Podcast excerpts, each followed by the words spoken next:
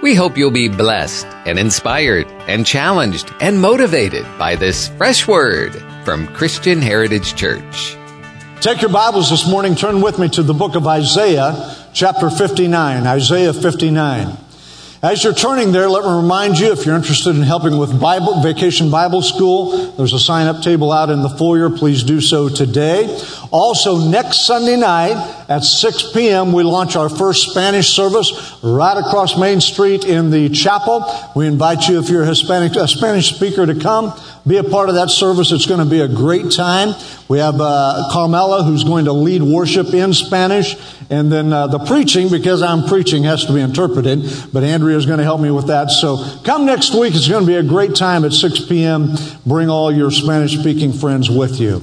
Isaiah chapter 59. I want to talk to you for a few moments this morning about the state of the church, the state of our nation, and the picture that we see in Isaiah 59, not only of where Israel was at in that particular moment of history, but how it reflects even today in modern America and in the church of Jesus Christ. When you read Isaiah 59, and we're going to take this a few verses at a time, so just leave your Bibles open. When you read Isaiah chapter 59, you see a picture of a nation, of a people, of a race who have turned their backs on God who have determined that we can do this by ourselves, who have said in that passage of scripture, as Isaiah writes, that really it's man's ability, it's man's intellect. Wow, JB, I got some wild stuff going on up here. If you would uh, bring these monitors down, I'd really appreciate it. Or I'm going to have to do something different. Thank you. God's ability, or excuse me, man's ability, man's intellect, man's education, man's drive that makes everything happen. They were denying the very God who gave them birth. They were denying the very God who provides life. Now remember, Isaiah is writing to Israel. Those who were the chosen of God, the people of God, those who God set his hand on through Abraham and Isaac and Jacob. Yet through their history, they drifted away. Through this time in their lives, they were far from him. And in this picture, we see not only Israel, but we see many cultures, many nations, many peoples down through the ages that have done the exact same thing. We look around us today and t- tomorrow we celebrate the 240th birthday of the United States of America, and that's wonderful. I love the 4th of July. I love Independence Day. But I always want to remind believers we are first and foremost citizens of the kingdom of the Most High God. We are first and foremost believers and Christians in the Lord Jesus Christ. I'm proud to be an American. I'm thrilled for the rights and the privileges and the freedom that this country grants to me as a born again spirit filled believer. But I never want to forget this country is temporal, but the kingdom of God is eternal. Somebody says 240 years, that's a long time. I'm here to tell you that's nothing in light of eternity. God's kingdom has no beginning and it has no end. And you and I, as born again believers, are citizens of that kingdom and we should be excited about that. Matter of fact, we should be more excited that we're citizens of the kingdom of God than citizens of the United States of America. We should understand the benefits and the privileges that come with being named with the Son of the living God as joint heirs with Jesus Christ, sons of the Most High God. That should excite us. So often today, and, and we've talked about these things, that it seems that culture is at war with Christianity in America today. And on certain, uh, certain playing fields, that's absolutely true. But really, when you think about it, it's not that the world or cultural, culture is at war with Christianity. It's that the world and culture is in rebellion against God. Refusing to acknowledge anything that He has deemed or anything that He has decreed. You see, when we remove God from our everyday life, when we declare enough, we don't need that, we're not interested, take your hands off, you know what He does? He does that very thing. He honors that request. That's where we're at in America today. We've been saying for years, enough, take your hands off. We're not interested. Oh, folks, it's time one more time for the Church of Jesus Christ to bow on its knees, to repent of our sins, and say, God, would you favor us again? Would you visit us again? Would you minister life in and through us again? It's time for the church to be the church Jesus birthed us to be. The church was not birthed to be simply a religious organization, but you and I came into being through the Holy Spirit of the living God that we might take a word and a message that changes the world. Oh, listen to me. We can't accept the fact that Christianity is privately engaging without being culturally relevant. Christianity is relevant for our culture today.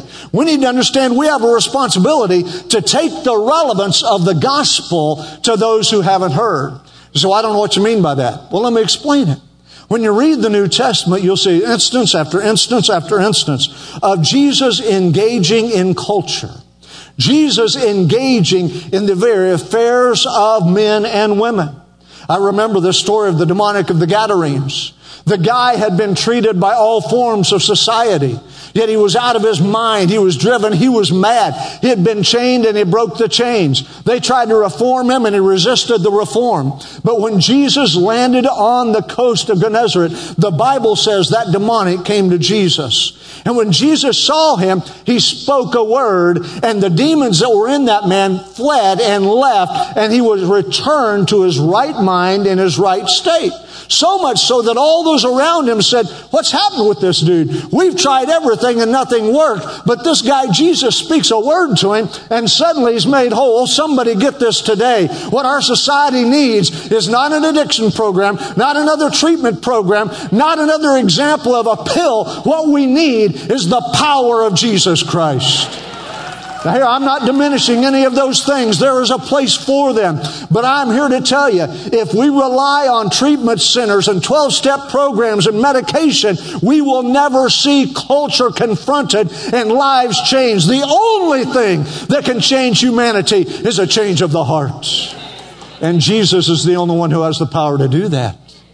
We look around us today and we see that Islam is at war with much of those who don't agree with what they, what they preach. But they're choosing to use brute force to try to enforce their teaching and their doctrine. I've got news for you. We don't need to use brute force. We've got the love of love. We've got the King of Kings. We've got the Lord of Lords.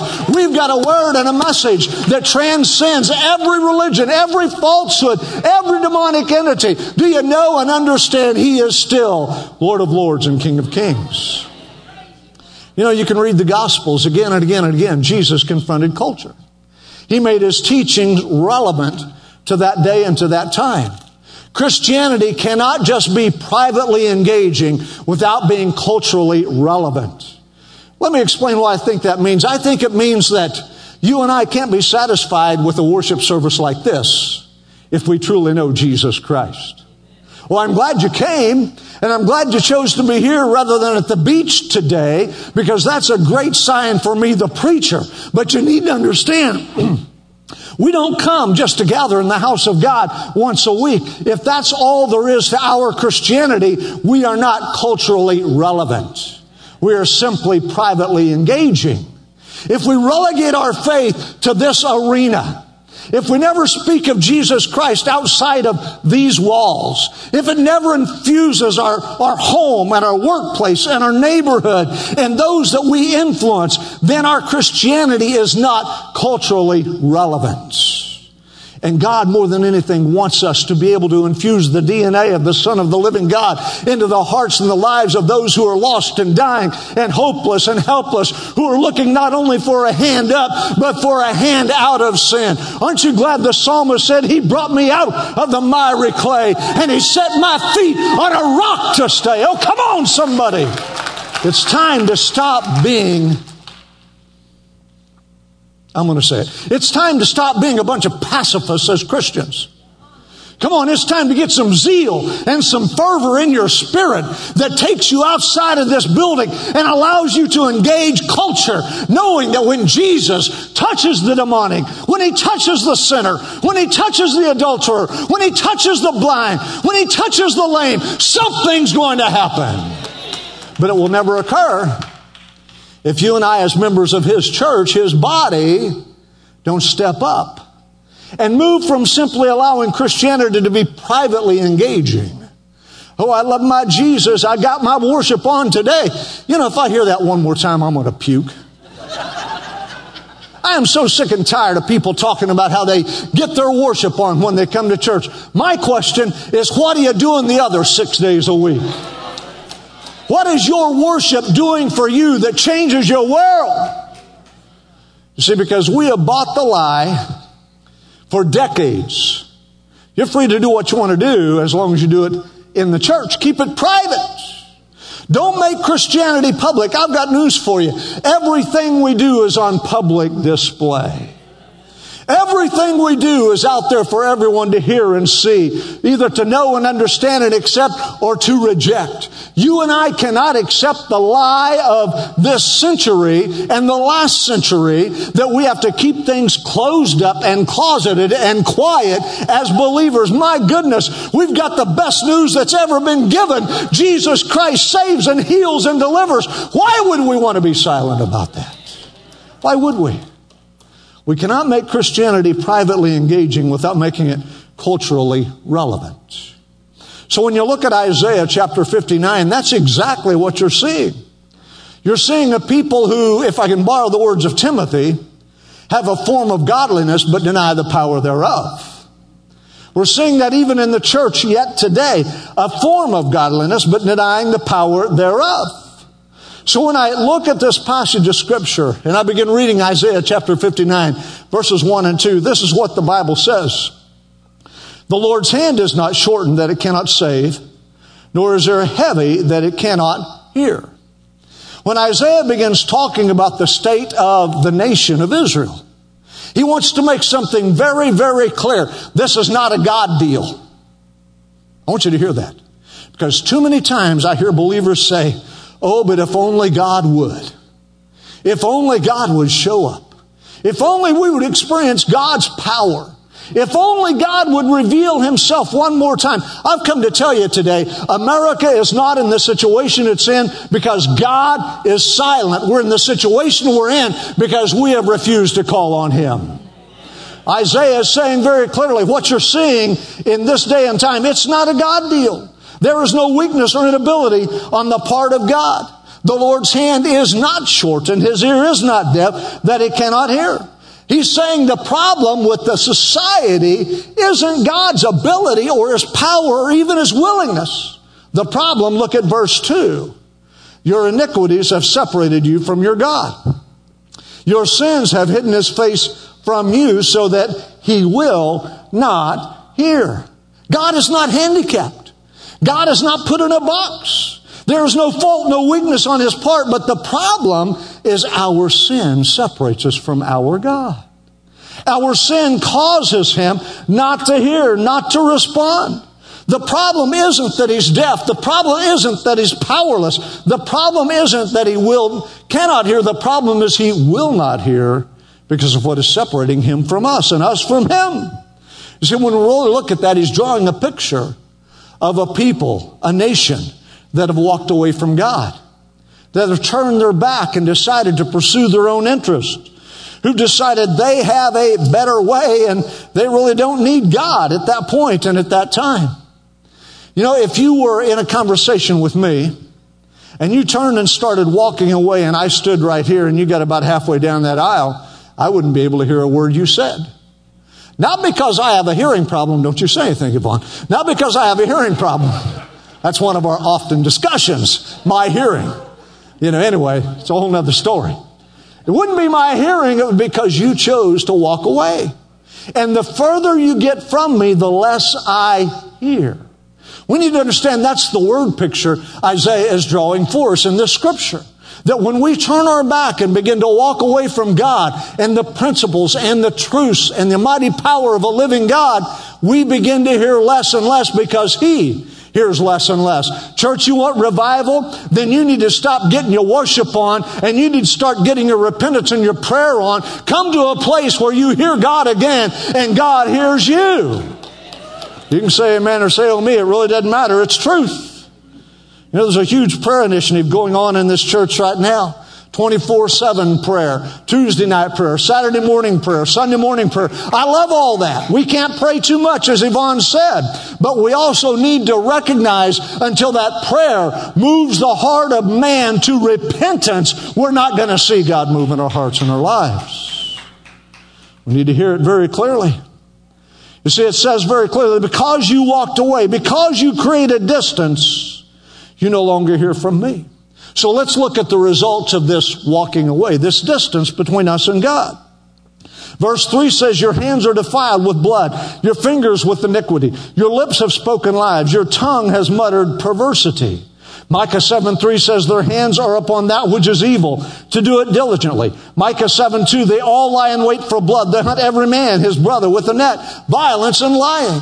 Now, this is what he's saying was happening in Israel at this time. But my friend, lay it over America today. Does that not fit exactly where we're at? Because we have walked away from God.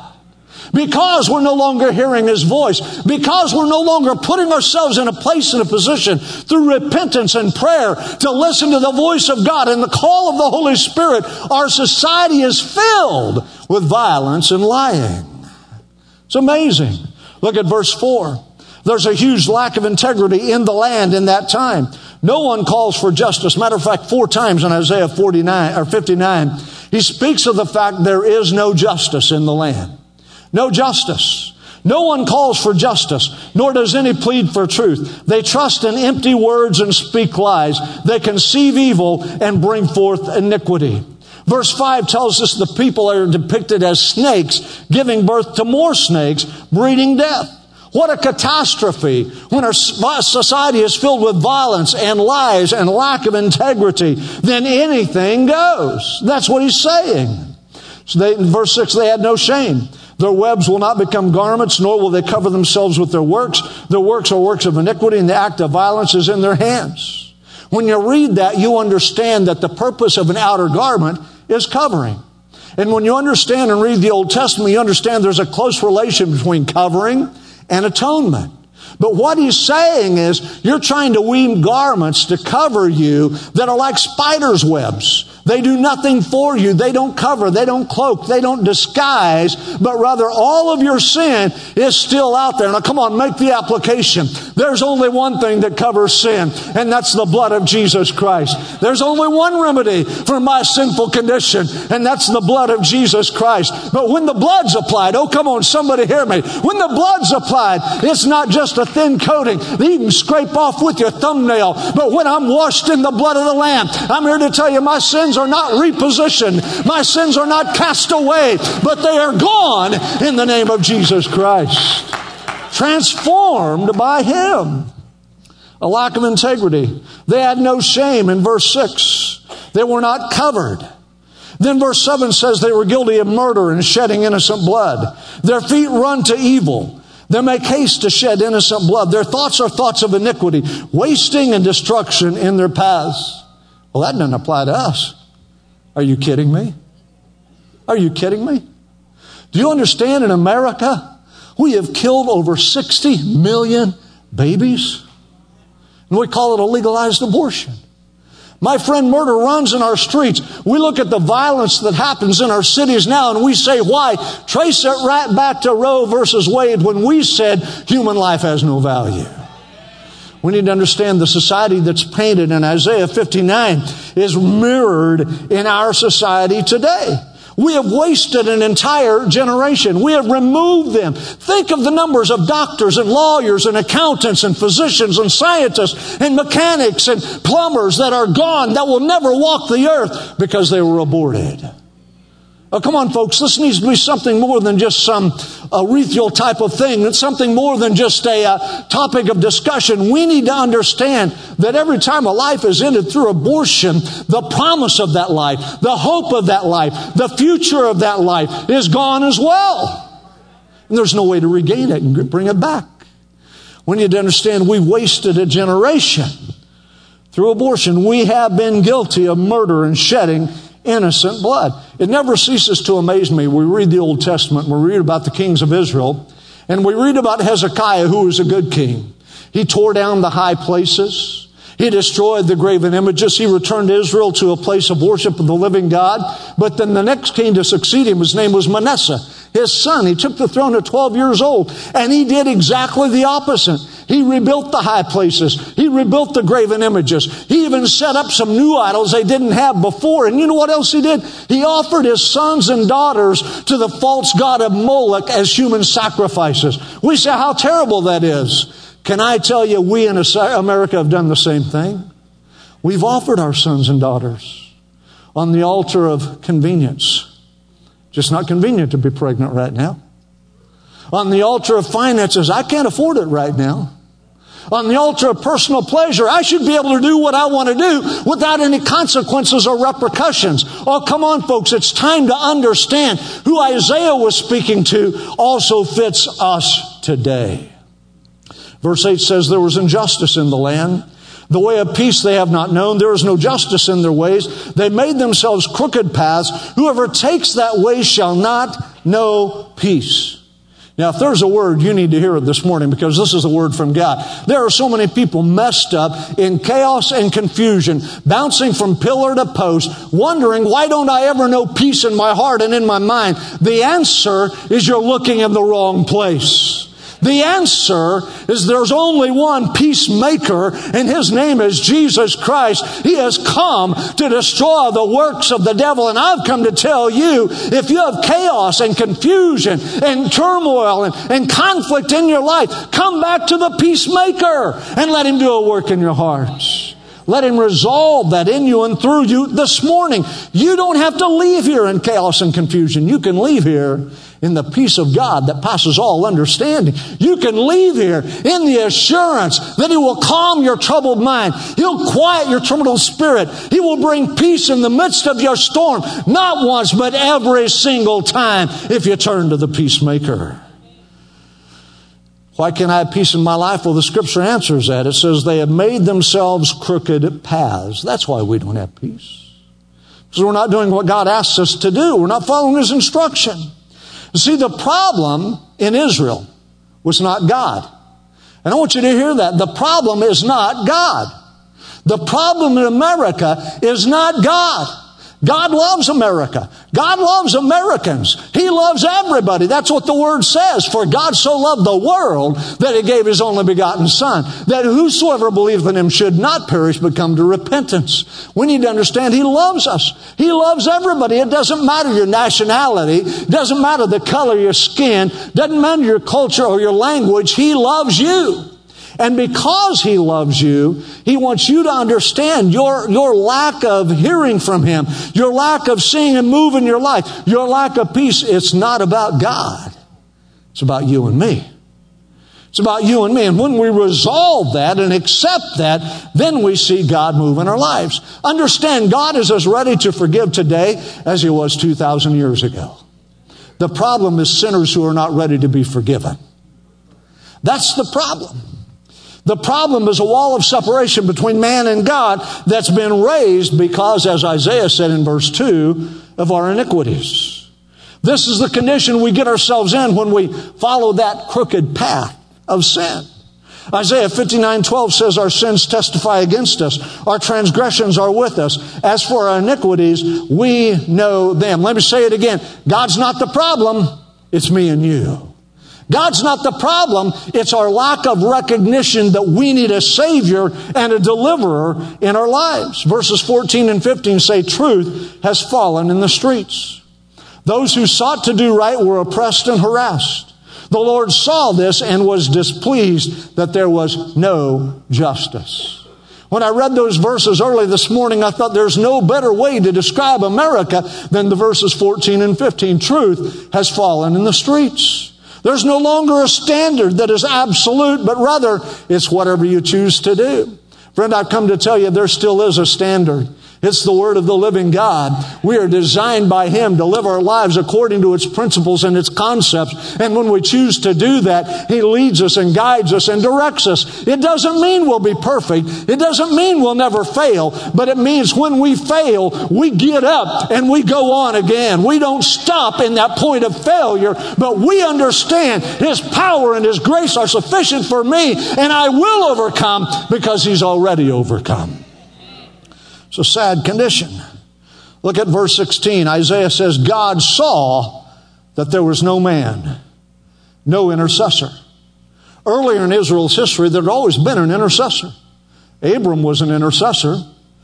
Abram was an intercessor. He interceded for the city of Sodom and Gomorrah. You remember that story. We know that Moses was an intercessor. We've been talking about that on Wednesday night. We know that Joshua was an intercessor. They stood between God and Israel and made God or talked to God about coming around to honor Israel and preserve Israel. David was an intercessor. But when Isaiah was writing these passages, there was no intercessor in Israel. So what he tells us should be encouraging to us. Because there was no intercessor, God took matters in his own hands. God became the intercessor at that point and at that time. Verse 16 says, His own arm brought forth salvation. His righteousness, it sustained him. Oh, come on, friend. I'm here to tell you, God is still looking for a man or a woman to be an intercessor, to stand in the gap. But even when there isn't one, the God of the universe is still the intercessor. Oh, how do I know that? Read the stories about what's happening in the East. Read the stories of Muslim families who are having revelations and visions and dreams about the Jesus who is the Christ, and they're turning to Him. They've never had the gospel preached. They've They've never had a radio program or a TV program. They've never held a Bible, but the Lord Himself becomes their intercessor, standing between them and a certainty in hell and declaring there is grace and mercy and love and peace and forgiveness through Jesus Christ. I'm telling you, even today, if necessary, He's that intercessor.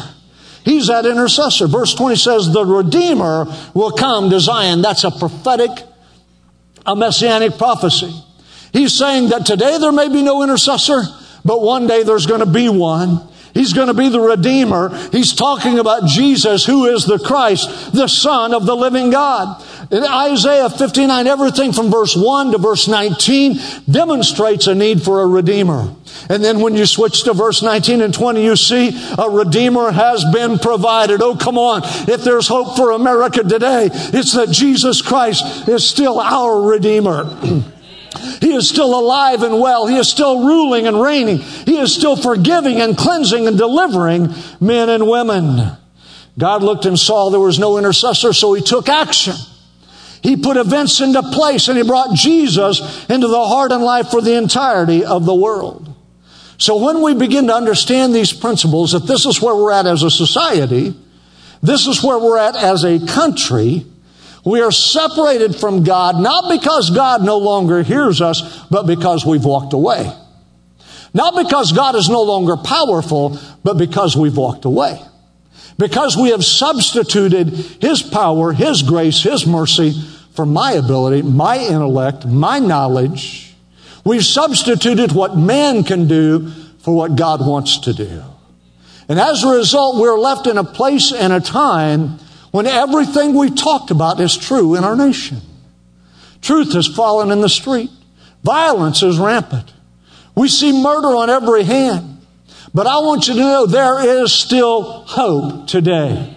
And that hope lies in the fact that Jesus said these words, upon this rock I will build my church and the gates of hell shall not prevail against it. What rock was it? It wasn't Peter, folks. No. It was the confession of Peter. Thou art the Christ, the Son of the living God. Oh, come on. Somebody get it in your spirit. One more time. We need to take Christianity from being personally engaging to being culturally relevant and declare He is the Christ, the Son of the living God. You've got to get over this shyness and be filled with boldness one more time to declare my Redeemer lives.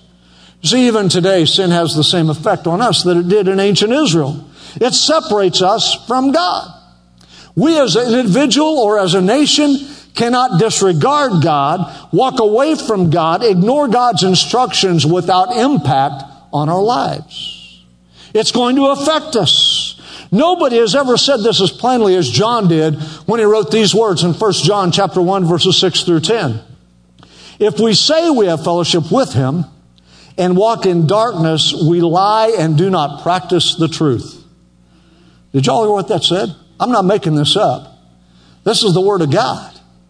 If we say we have fellowship with him and walk in darkness, we lie and do not practice the truth. But if we walk in the light as he is in the light, We have fellowship with one another, and the blood of Jesus Christ, his Son, cleanses us from all sin. Somebody ought to shout, Amen. The blood of Jesus Christ, his Son, cleanses us from all sin. And if we say we have no sin, that's some too. What are you talking about? There's nothing wrong with me. I'm okay. If we say we have no sin, we deceive ourselves. The truth is not in us. But if we confess our sins, He's faithful and just to forgive us our sins and to cleanse us from all unrighteousness. If we say we have not sinned, we make him a liar and his word is not in us. So this is where I'm going this morning. Every one of us in this room need to recognize it's not just a one-time thing when I come and confess my sin to Jesus Christ, but every day I need to find a place and I need to pray, Lord, cleanse me. Lord, forgive me. Lord, cover me. Because as long as I am bound in this fleshly body, there is a war and there is a struggle and there is a battle battle. And I may, al- may not always be successful in conquering the temptation of the devil, but I can always be successful in coming to the throne of God. And one more time, confessing my sin to Him who is faithful and just to forgive me my sin and to cleanse me from all unrighteousness. Now, you religious folks in this place, you don't like that. You know why you don't like that? Because I got saved 47 years ago. I'm one of the charter members of my church. I know every hymn. I know every recitation. I know the liturgies inside and out. I don't need that stuff. Can I tell you? You're on dangerous ground. Religion is a dangerous place to live. Well, I'm calling you today to come into relationship, come into the light, come into fellowship with the Holy One, confess your sin. He's faithful and just to forgive your sin and to cleanse you from all unrighteousness. Religious folks have this standard. Well, because you did this, you will never be able to do that. Because you transgressed in this place, you will never be accepted in the house of God. Oh, because you got a divorce, you're never going to be able to speak words of life. You're now a second class citizen in the kingdom of God. And it's best if you just sit down and shut up and be a bump on the pew. Can I tell you that's a lie from the pit of hell? The Bible says if we confess our sin, He's faithful and just to forgive us our sin and to cleanse us from all unrighteousness. You show me the caveat there. What's excluded from that promise? What is not included in the blood of Jesus Christ? You tell me the sin that His blood doesn't cover, and I'm going to show you from the Word. You're wrong. You're wrong. You're wrong. For the blood of Jesus Christ cleanses us from our sin. Well, that ought to be good news. I'm tired of restrictive religion. I want to walk in the light as He is in the light. I want to walk in the light that gives me illumination for my next step that lets me know, James, even when I fall, He's there to pick me up. Even when I fail, He's going to set me back on my feet. He's going to give me a shove and He's going to say, you don't quit just before you, because you skinned your knee. You get up and you move on in the kingdom of God. Listen, the church has done more to run people off who failed and sinned than we've ever done to embrace the sinner and the lost. You know, I'm thrilled every Sunday and every Wednesday when broken, bruised, messed up people walk through those doors into this sanctuary. I'm thrilled when the drunkard and the drug addict, when the abused and the abuser, can come into the house of God and the Lord of the universe can show them grace and show them mercy. Oh, folks, it's time to get off your high horse, quit looking down your religious nose, and understand the blood of Jesus Christ cleanses us from our sin. Let Him change you this morning. Let Him change you. But when we stay separated from God, when we turn from God, then we turn to lies. That's what Isaiah 59 tells us. Verse 4 No one calls for justice, nor does any plead truth. They trust in empty words and speak lies. They conceive evil and bring forth iniquity. Have you ever met anyone that it's, it's actually more convenient to tell the truth? but they choose to lie. I don't understand that, do you? It makes no sense. It's a sign of the culture. It's the sign of the separation from God in that individual's life and in our culture around us. Micah said it this way about the heads and the rulers of the house of Israel and Jacob. He said they abhor justice and pervert all equity.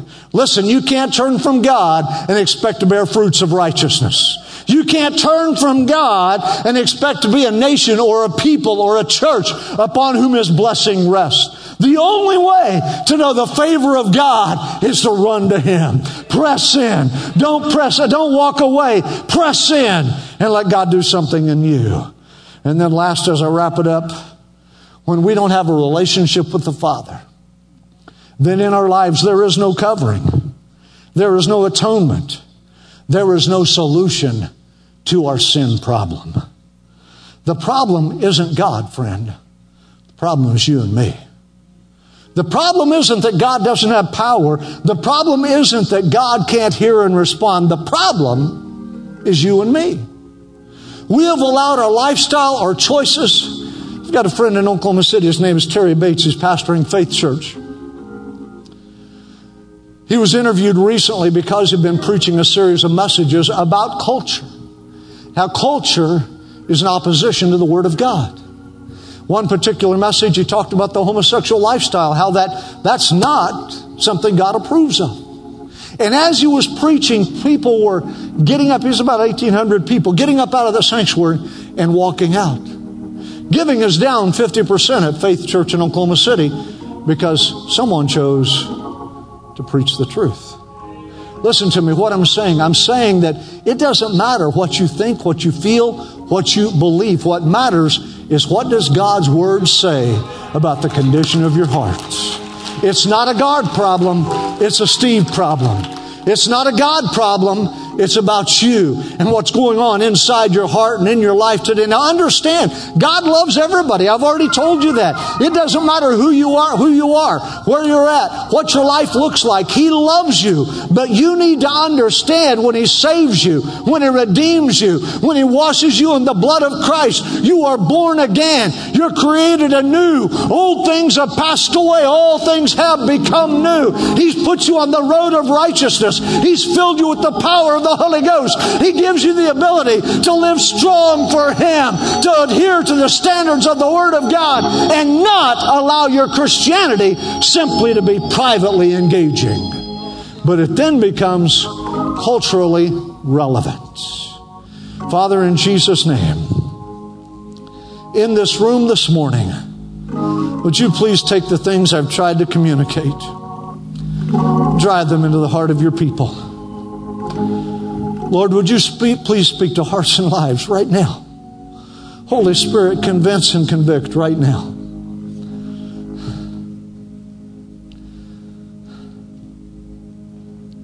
Let your mighty presence fill this room. Let a sense of your holiness fill this place. God, move in us. Move in us today.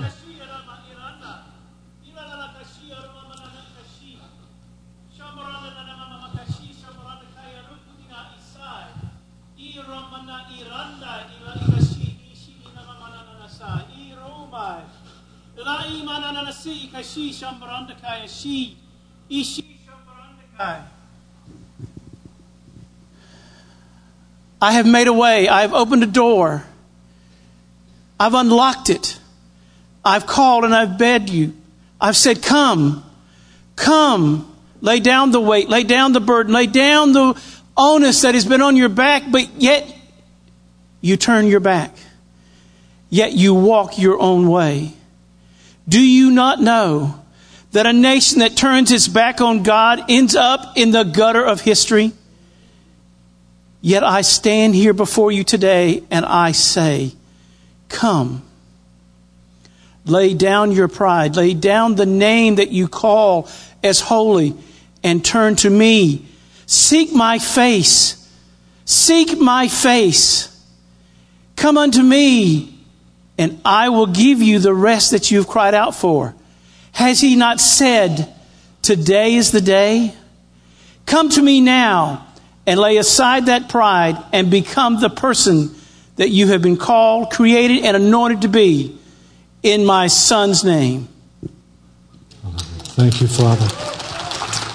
Receive the word of the Lord this morning. If you're not familiar with Pentecostal worship, you heard a message in tongues with its interpretation. Paul outlined in 1 Corinthians chapter 12, if you have questions, see me after the service. This morning, the Holy Spirit is clearly drawing men and women, boys and girls to Him. He's issuing a challenge. Will you confess your sin? Will you allow me to cleanse you, to change you, to transform you today? Heads are bowed and eyes are closed across this room. I'm speaking to you this morning, sir or ma'am. God the Holy Ghost has been talking to you for an hour now about your need to know Jesus as your Savior about the fact that your life is a wreck. It is in chaos. And nothing you can do is going to change that except coming to Him. You're in this room this morning. You say, I'm tired of living the way I'm living. I'm ready to let God control my life. I'm ready to allow His Son to move in and take up residence, to forgive me of my sins, and to change my life. That's you, right where you sit. Across this room, from side to side, front to back. As I count three, I want you to raise your hands across this place. God's talking to you. You know He's talking to you. This isn't the day to resist Him. This is the day to give in, to submit, to say, I need a Savior. As I count three, one, you're going to lift your hand. You're going to say, That's me. I need Jesus in my heart and in my life. too. I want to accept Him and confess Him. I want Him to cleanse me and forgive me. Three, hands up all across this room this morning. Yes, yes, yes. Others. Lift your hand. Yes, yes. Others. Come on, I'm waiting on you. Yes, someone else. Someone else. It doesn't matter who you are, where you're from. Doesn't matter the church you may be out of. What matters is you need Jesus. Others, as I wait another moment, you'll join these many who've lifted their hand. Another moment, someone our prayer is that God will take this word and plant good eternal seeds deep into your soul. Father, we pray for your great wisdom to infiltrate this listener, draw them to you, and take them gently down the road to their next destination in life. And if you're in need of a home church, we invite you to join us at Christian Heritage Church on Sharer Road in Tallahassee, Florida a multicultural church founded on the truth of God's Word and the power of the Holy Spirit. For a worship service where the presence of God has first place, you're invited to Christian Heritage Church. Sunday morning service is at 10:30, Wednesday evening at 7, plus youth group and kid power and small groups and more. For all the latest information, visit our website chctoday.com.